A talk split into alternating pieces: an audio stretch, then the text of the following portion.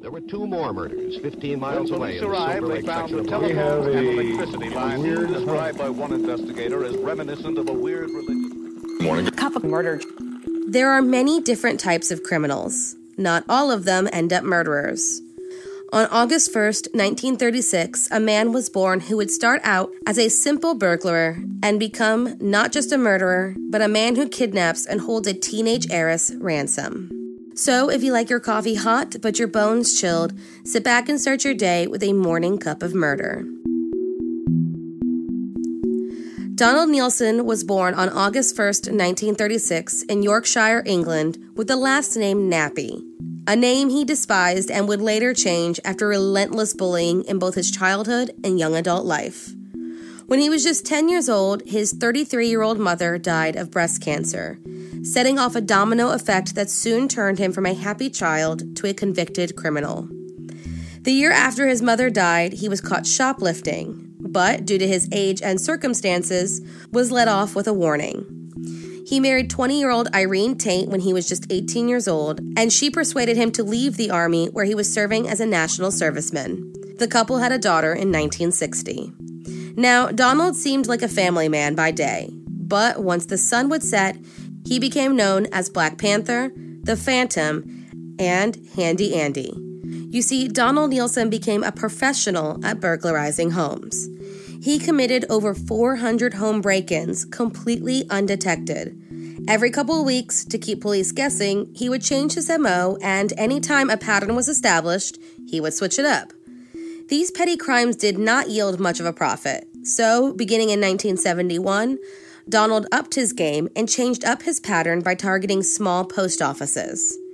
Between 1971 and 1974, he committed 18 such break-ins and became progressively more violent as he went. Eventually, this violence evolved by 1974 into murder, when he shot to death two sub-postmasters, Donald Skepper in Harrogate, Derek Aston in Baxenden, and Sidney Grayland in Langley, husband of sub-postmistress Margaret Grayland, who survived but was brutally beaten. Over the years, witnesses were able to give descriptions of their assailant, but they were found to be either inaccurate or completely unhelpful in his capture. The only person to describe Donald Neilson with extreme accuracy was Margaret Grayland. But what no one knew was that for the past 3 years, while committing these post office break-ins and occasional murder, Donald Neilson had begun a bigger and much more dangerous plan. One day, while reading the news, he came across a story of the Whittle family. George Whittle, noted coach transport business owner, had passed away and left everything to his mistress and their children, Ronald and Leslie, and the dispute over his fortune made them Donald's next target. He spent 3 years planning how to get this fortune and landed on kidnapping Dorothy Whittle, the mistress. He broke into their home on January 14, 1975, and, quite by accident, happened upon 17-year-old Leslie first. So he gagged the girl and took her out of the home wearing only her dressing gown and slippers.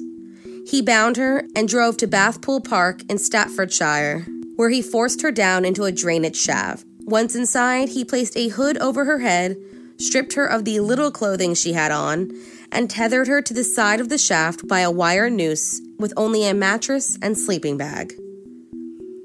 The following morning, Dorothy discovered her daughter was missing and found a ransom note punched out on a 6-foot strip of Dymo tape, in which he demanded £50,000. The police were called and a massive investigation began.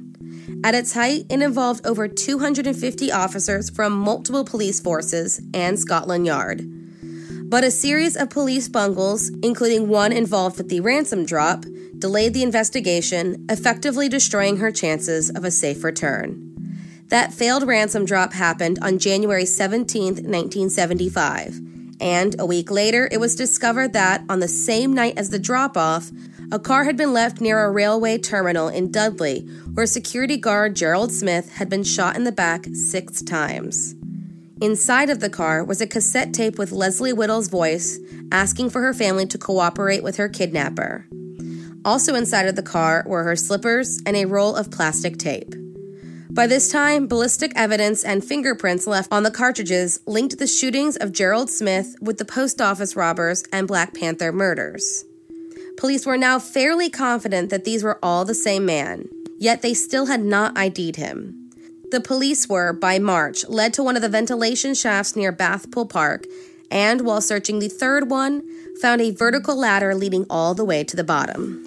At 22 feet down, they found a broken police flashlight from their previous search, 45 feet down a cassette tape recorder, 54 feet a rolled-up sleeping bag and foam mattress, and finally, hovering 7 inches from the bottom of the shaft, Leslie's body was found hanging from her steel noose. Now, it's important to note here that determining Leslie's manner of death would prove difficult. While it's no secret that the noose killed her, there are arguments for how she got there. Some believe that she fell from the landing where she was being held and that the shock from the fall stopped her heart. Others believe she died instantly from either Donald pushing her or a failed escape attempt. And some believe Donald was not even present when she died. At the time of her death, she weighed only 98 pounds and was found to be extremely emaciated. One thing is clear, though. If it weren't for Donald Neilson, she would not have been down there to begin with. Now a wanted man, Donald attempted to stay out of the public view. But in December of 1975, 2 police officers were parked on the side of the road when they spotted a suspicious man attempting to avert his face from their gaze. They called him over, completely as a matter of routine, and attempted to start up a conversation with the unknown man. He then pulled out a shotgun and ordered one of the officers into the back of the car while he got into the passenger seat and demanded the driver head to Rainworth, 6 miles away. Due to some quick thinking and deliberate reckless driving, the driver stopped the car while the other ran towards a fish and chip shop asking for help. 2 male patrons ran from the line outside and helped the officers to overpower Donald Neilson. The Black Panther was finally captured. While in custody, Donald gave a 18-page statement about the crimes he committed. In July of 1976, he was convicted of the kidnapping and murder of Leslie Whittle and given a life sentence. 3 weeks later, he was convicted of the murder of the postmasters and given an additional 5 life terms.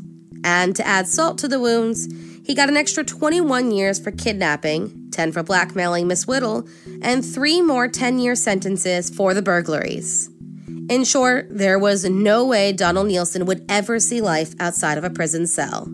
Irene Neilson, his wife, also received a 12-month sentence after she burned viable evidence that connected him to the post office burglaries and trying to cash over 80 stolen postal orders. On December 17, 2001, Donald Neilson was taken from Norwich Prison to a hospital with breathing difficulty. The following day, he was pronounced dead.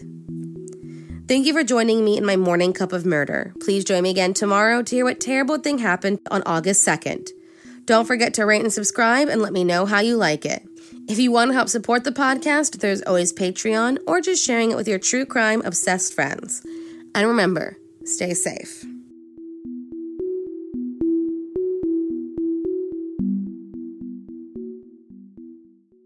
Thank you for listening to Morning Cup of Murder. This is a daily podcast that tells you what happened on this day in true crime history. In short, easy to listen to episodes that you can finish on your commute or while you enjoy your morning coffee. So make sure you check back every morning.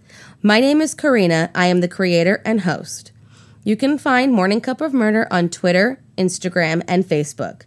I have also set up a Patreon where you can donate a small monthly contribution to the podcast. All those links are in the episode description. Thank you again and have a wonderful day.